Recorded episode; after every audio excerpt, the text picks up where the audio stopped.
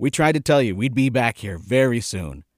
If you are a supporter of us over at patreon.com slash Selby's Godcast, you already knew that this could be happening within hours. We got that show out late last night, promising that we'd be back here in like five minutes. A little more than five minutes, but Zach, here we are, as promised, and a couple of our predictions came true. How about that?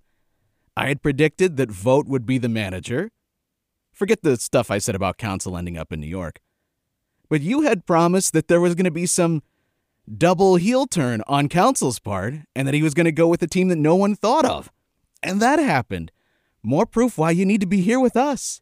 Come listen to the Selby's Godcast, or we'll greet you with our normal episodes, or when the Guardians pick a manager, right here for an emergency show. Stephen Vogt is your manager. Well, not your manager, but Guardians manager. What is your instant reaction? Uh, nothing will beat the fact that our buddy Cubs writer Jordan Bastian decided to go for a run, texted that he was going for a run, saying, "Oh, as long as it's the Cub, not the Cubs, I don't care where Craig Counsell goes." and uh, 30 seconds later, I think the tweet came down saying "Counsell to the Cubs," and his reaction was priceless. Never fails. The Cubs have had they have a manager. Why would I need to worry about this? Mm-hmm. Whoops about that. We, we I can, love we can fold that in here. Yeah, I love baseball off-season drama. I love heel turns. I love the WWE like storylines. Give me all of that. Uh, yeah, Stephen Vogt. I mean, I, I, where do you want to begin? Um, they offered him the job on Friday. He was shoveling horse manure. I mean, if that doesn't make you want to run through a brick wall, what does? Uh, I hope I hope that's not a continuation. From one shoveling of waste to another. No, Here but comes think about it. Manager. Think about like the campaign, that the the social media marketing they could do with this. Like, first of all, his name is Vogt, so you could do something like a vote for Steven means no bullshit, and he's standing there shoveling. Like it's perfect. I don't know. Look, Pitchfork Here- in all. here's what I can tell you. No, I don't think so. I don't think that's one you want to lean into. I think you have done a really good job in recent weeks of kind of reminding everybody that we don't know anything, right? These are managers. what, what a backhanded compliment that was. Think about that. You have done such a great job of reminding everybody that you're an idiot. that was that was your compliment to me. You really ripped the rug out from under me there. I feel like Ross here. Just No, but- I don't have a job anymore. I think it's important to remember we don't we don't know what makes a successful manager or not because so much of what they do is unquantifiable. And I think it says a lot. Like I know the Guardians during this process not only did they look, Terry Francona doesn't want to be having input on who they hire, but he had input on what sort of qualities can help someone be successful in the role. They reached out to like a decent chunk of major league managers to ask the same question like what attributes what personality traits what credentials do you think are important for someone to succeed in the majors? Because they haven't been through this. Again when they hired francona he made the decision for them. That didn't count. That was you had two candidates. It ended in like three days with two phone conversations and a 17 page document and that was that right?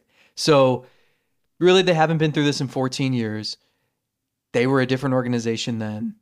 Baseball was a very different game then and that's how you ended up with bobby valentine as a finalist even though he didn't know who he was talking to in these interviews.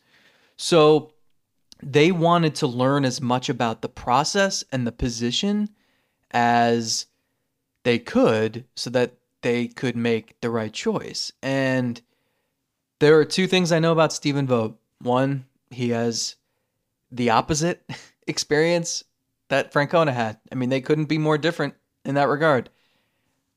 And they also might have found the person most similar to him in terms of charisma, self deprecation, humility, yes. and yes. the ability to connect with every single person he comes across. And those are the traits that made Francona so successful in different environments over the years yes. So they're hoping that that translates for Vogt too. I just watched a clip of him singing Under the Sea from The Little Mermaid with Tim Kurkjian. I mean, that's what I watched. That reminded me of Terry Francona, one of his first days on the job in spring training when he did the oh, what was the dance? The Harlem Shake. The Harlem Shake. He did that Harlem Shake video, and he he looked like so uncomfortable, but showing that I'm not, I'm not this big imposing figure here. I'm I'm willing to look like an idiot, and I I saw a lot of that. I, or I was reminded of that when I watched that clip of Vogt singing "Under the Sea" because he knows he looks ridiculous. He's not supposed to be singing a song like this. Big macho baseball player. No, that's clearly not him. And I've seen so many videos, whether it's uh, I think Dallas Braden, I had seen a video he had tweeted out of his last day, Vogt's last day as a big leaguer, and instead of soaking it all in, he's out there fielding balls in the dirt. Like, what is that? He's done this a million times. Does he really need to practice this before his last game? There he is. I saw a clip from MLB Network Radio where they had talked to Mark I, I believe, and he just had the nicest things to say about him. Now, we have covered this at length. Who is going to say something negative about the guy when he just got this job, right? But listen to what they're saying. This is not something that's just generated like, "Ah, I got to think of something. Uh, uh, I just think he's a great guy. No, they have actual anecdotes to point to and reasons why they believe he's such a strong human being. And as far as the X's and O's go, the strategy of managing and never been in this position before, I'm going to say the word. It's a collaboration in Cleveland. Don't know if you've heard this before. And so every move that they make is going to be talked about a billion times before the move is actually made. And there are going to be people in that dugout helping him out and ensuring that things don't get forgotten. And I'm sure there will be some things that there are going to be some learning on the job moments for him. Absolutely. But I think we both have stressed this since day one. The thing I'm most concerned about how do you connect with people? And I think this is a case where the Guardians have bet on a person. They bet on the type of person that Stephen Vogt is, and they think the rest of it will catch up where it needs to be because he's a smart enough baseball mind and he's been around the game forever and he's a catcher and they are constantly thinking about everything at all times. So that already benefited him. And this is someone that was already dreaming about managing, as you pointed out on this show years ago, when he stepped into that that pseudo coaching role with the Milwaukee mm-hmm. Brewers. So this is clearly somebody that I think has the smarts to get there where he needs to be as far as a strategy standpoint goes, but already has those those characteristics of being a human being that people want to follow and want to run through a brick wall with that is so important in that position over 162 games. Yeah, I, I think you're right. I Like like the the qualities of the individual, he checks every box, right? Like there are things we just cannot know because he's never done it. And so there are going to be people skeptical who say this guy's got no experience. What the hell? And can't argue. I have no idea.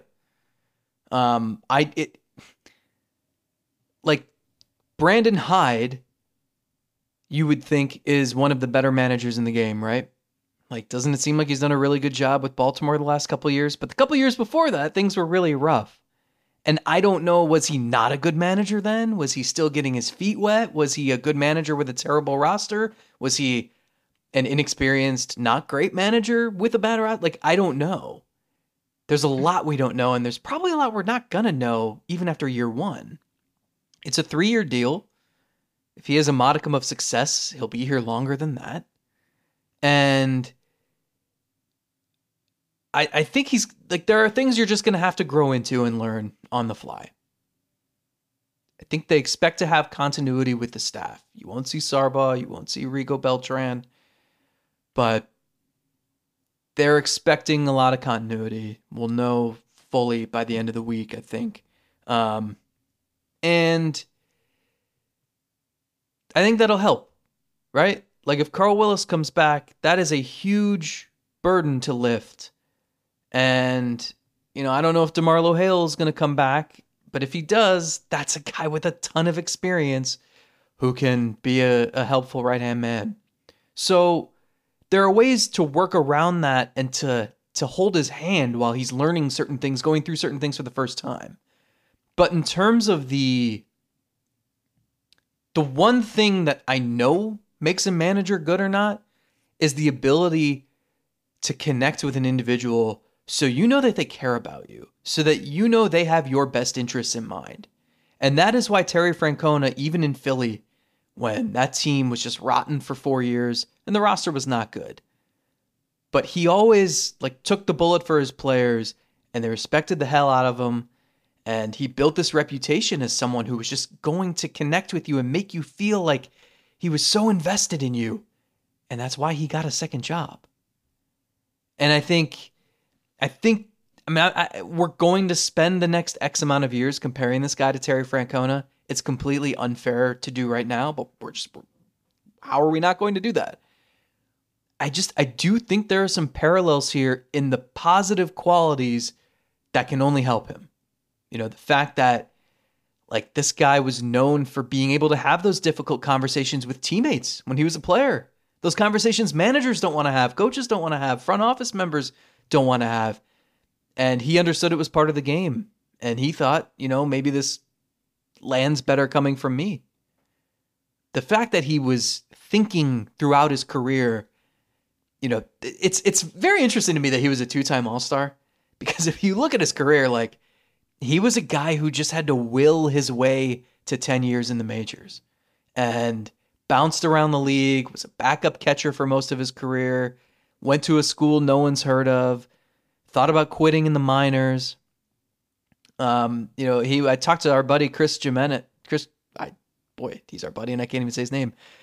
I've been thinking about Andres Gimenez, Chris Gimenez, um, who like Vogt, backup catcher, journeyman type, and they were came up together in Tampa. Uh, they were they were together in Tampa system, and they were really close. Backup catchers, and I said to Chris, I was like, "What is it about catchers that it's just they they seem to make the best managers?" And he said, "Look, look at where we sit on the field. We're in foul territory. Our back is not turned to anything. We don't miss a thing. We see everything out there." And he said that like when he and Vogt and some others were early in their careers and they're scratching and clawing trying to hang on to a major league roster spot, they would joke around and be like, "Oh, you're going to be the future hitting coach and I'm going to be the bench coach and he's going to be the pitching coach." And you know who was the manager in all these dream scenarios? Stephen Vogt. And they're joking around, uh. and the genesis of the joke was that they were all just like holding on for dear life to their major league careers, and they were all destined to be coaches in the near future. But with Vogt, so I, it was always serious. I read, I read what you're saying. There's room for Gimenez on this staff third base coach. You've got a you've you've got a spot there. He's sticking with the broadcasting. Uh huh. Sure. Until you see As that that actual offer. yeah. He says it's going to be so easy to keep these guys off the field when there's an opportunity. I don't buy it. None of us do know anything, all jokes aside, but you just have to decide what you're going to bet on. Because if, if I'm making a prediction whether or not he's going to be a great manager, when the odds just say, hey, t- say that he's not, be skeptical. He's a first time manager, never done this before, has barely been in a position of being a coach, let alone a manager. And by the way, if even if you hire someone that is has a tremendous resume, odds are most of them fail. So it would be smart, eh, behoove you to say, I'm very skeptical. I don't think this is going to work out. Well, sure, because the odds are forever in your favor. Bet on the elements that you think are like we talk about with players, projectable elements, right? So why you do miss occasionally on somebody and they surprise you. But you bet on the skills that have repeated themselves to be important in every single player prior to this very moment. And for a manager, so much is unquantifiable. And I can't tell you exactly what a, having somebody in that dugout that communicates, and I can't put a number on it, but it is it is the most important thing, I think, for that position, more than any other sport, having a guy that communicates and everybody's on the same page. It prepares their players. It also important, empower other people like Terry Francona did when he got here and he was begging to find leaders. Empower mm. other people to have their own sorts of roles so that everybody buys in on some level. It's it's their team, not just Vogt's team, it's our team and everybody has a role, whether it's a player or a coach. These are the things that are important, and they're the elements of Stephen Vogt that he's demonstrated to be something I'm I'm willing to bet on, and and it's why I found him intriguing. Is getting going to be a better manager than Craig Counsell is right now or in the future? How do we know that? How do we know that? Heel. But if you get to a point where you, you got that inclination from Counsell that he's not coming here, don't feel bad about it. And my point on Twitter, one was that I'm, I'm just glad that they they took care of it. They didn't let a guy that they believed could be a great manager get away in this process. But the other element is don't be disappointed if you're the Guardians in the front office thinking, well, Counsell was our top guy and we didn't quite get him. You went through this process, right? And you trust your process. You think it's a good process. Otherwise, why are you doing it? And your process led you down the path to believing that Vogt was the best candidate of the 45 names or more that you had started with. So trust that, believe in that, be happy about that today because that process led you to that guy. Don't be thinking, well, we wish it would have been Counsell. Maybe maybe you do, but I don't think you have to wake up tomorrow feeling bad that this process led you to Stephen Vogt. Yeah, I, so I'm interested because so many people in the game know him. I mean, he just retired a year ago. He hit a home run 397 days ago. And now he's a major league manager. And he's a major league manager. His last his last at bat. Yeah. it's incredible. And now he's a manager of a team that's not rebuilding. I mean, this is a team we said it uh, 12 hours ago. We said like there are a few front office shrewd moves from being a contender again. And so it's it's interesting because he can it's going to be a good test, right? Like he, you would see normally a scenario would be it would be a really young inexperienced bad team hiring a new manager. That's how this works. And everyone's kind of building up together. He's going to be building up but doing so with a young team and then it's a team that I think is going to be expected to win. It's just like a it's a fascinating combination. It's not what you typically see. Um so I'm I'm I'm curious to see how that works, how he connects with the all the 24-year-olds, how he connects with players from various backgrounds who speak different languages and a lot of interesting wrinkles in there. But in terms of just being like the guy who can be the heartbeat, who can who knows I mean he I heard he like when he was a rookie in Tampa, they would suffer a brutal loss, like painful loss in the ninth inning. Everyone would have their heads down in the clubhouse, and this guy, a first year major leaguer, would be the one to say the perfect line to lighten the mood. I mean that that's like when he they had a a talent show every year in spring training with Tampa and it was a way to build camaraderie, boost spirits. You get those dog days of March, and it's just brutal.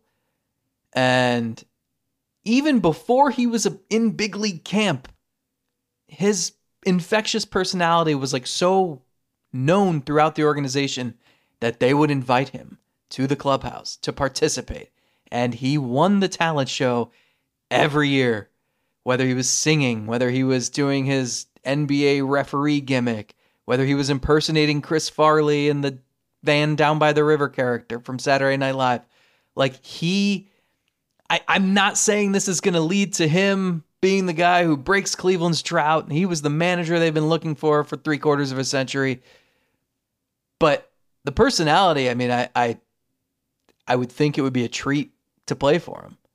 Um, you you will not. I mean, we said it like who's going to be trashing managerial candidates when they're like they're not interviewing this guy because he people hated being his teammate Vogt it seems like everyone loved being his teammate everyone loved having him around and those are the reasons he gets the interviews anyway and then he knocked their socks off in the interviews but like i think you're gonna there's gonna be a lot of people rooting for him um, and and it's not even uh, like the fans in Oakland. I mean, they chanted for this guy anytime he did any, anything. Like Jerry Sands for those two weeks in 2014 or 2015, whatever it was. I mean, he was like that for like six years in Oakland, and this is a backup part-time catcher, and it's Oakland. And I, I just think like he he just resonated with anyone he came across. So I again like I don't know what this becomes experience is important too. Knowing when to push the right buttons and which buttons to press and all that. And then the in game tactics too. That, you know, I think someone said like it'll be beneficial that he was a bullpen coach of all things because that's maybe the, the toughest thing to get used to in a managerial role is knowing when to get guys up, when to get them in, whether to pitch them when they've already warmed up, you know, who to believe when they say, oh, I'm good, I can pitch tonight, yeah. things like that. Um, that I think he'll benefit from being a bullpen coach. But like the uh, the personality is there. At the very least, it's gonna be fun. And you know, it's also pretty perfect that the Guardians open the season in Oakland, and you could have fans of the opposing team who are pissed at their organization because they're going to Vegas. They might just be rooting for the other team's manager the whole night. That's a good point about the bullpen coach. They're constantly in the middle of crisis management. And for so much of a manager is how do you manage those crises, right?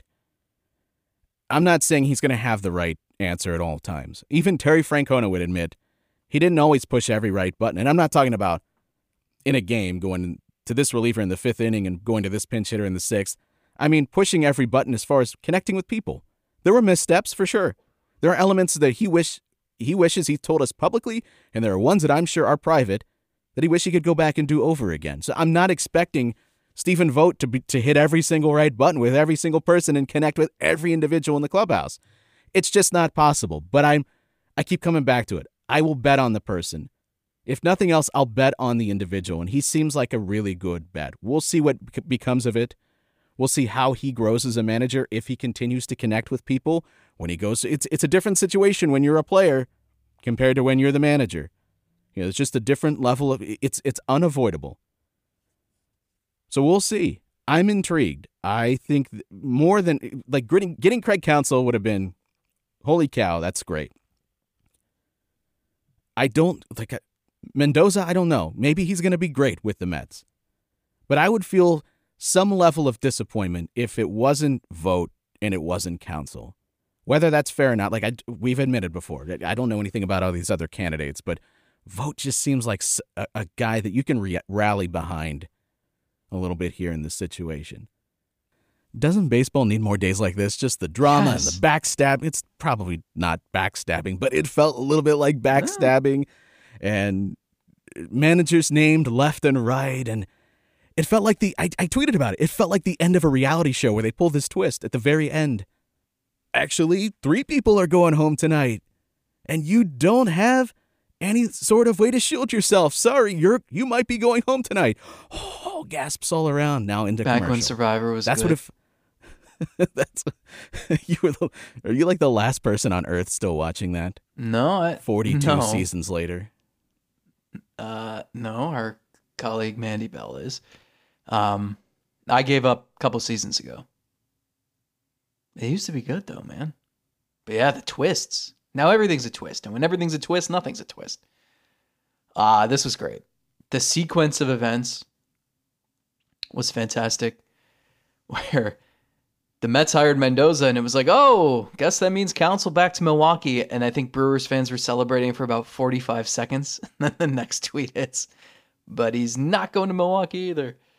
And then it's just, well, where's he going? Like, I love when everybody knows something, but not the full answer and everyone on Twitter is collectively saying, "What does this mean? What's going to happen?" And then we're all waiting for that one bit of information. Then everyone gets the answer, and and when the answer is satisfying and shocking, like the Cubs, oh my god, yes, chef's kiss. But it, it's not even. It wasn't even just. Well, it's not going to be the Mets either. Either it was.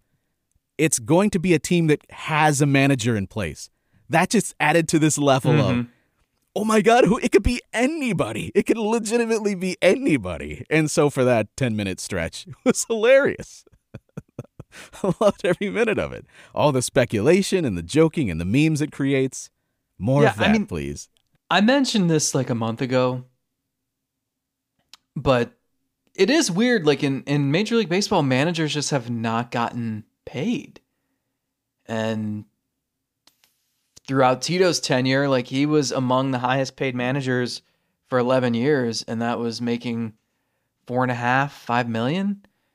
And I think I said it a few weeks ago, like Monty Williams, the Pistons hired him, six years, 78 million. So, well, why such a vast gap? You know, you see college football coaches um, make eight to 10 million a year now. And like the NFL, like Jon Gruden got 10 years, a 100 million, and then kicked to the curb. Um, and, and then they Josh McDaniels, I think I read was is still owed like 55 million or something and they just fired him. Like the Raiders don't care paying like Shohei Ohtani money to fired coaches. So in, in MLB it it just hasn't translated and I don't know if that's just because front offices make the lineups now or or what it is. Um, but it'll be interesting to see like what happens from here and and I I do give Counsell some credit for having that as a priority, looking out for his peers. Now, he didn't really look out for David Ross, um, but it's uh, it'll be interesting to see, you know, managers moving forward and if they can get bigger paydays and if if that escalates, and then if it becomes a thing where, you know, when when when all the managers are making between like two and four million. You can go anywhere. It doesn't really matter. Like, there's not one place that's going to pay you way more than another place maybe we get to that eventually. I don't know. Yeah, the the biggest determining factor is how comfortable are you in that job. We had said that like like when this was first reported that Counsell could be in the mix for the Guardians, it wasn't just an instant dismissal like in so many other places you'd think Cleveland versus New York. Nah, there's no way. This is a big time free agent player. Of course, we're dismissing it. Not so for managers because, as you said, the upper echelon and the lower echelon it's not separated by a ton and it really for as important as that job is over 162 games why aren't they paid better that seems ridiculous now i know as you said front offices have taken a lot of the power here when it comes to in-game decisions but i still need that if i'm a front office i need somebody that's going to be able to translate what i want to do down to the players and get them on board that's why that role is still important. That's why you can't just sit up, set a, a computer in the corner and have it spit out anything on some ticker tape and tell you what move to make. I need somebody that's the liaison between myself and the players because probably I'm not going to be able to communicate it myself. And that's why that role is still so important. It's over the length of the season that it is. I need somebody that's just holding everything together. Yeah. I mean, they. The thing that stuck with me that Tito described was when he said,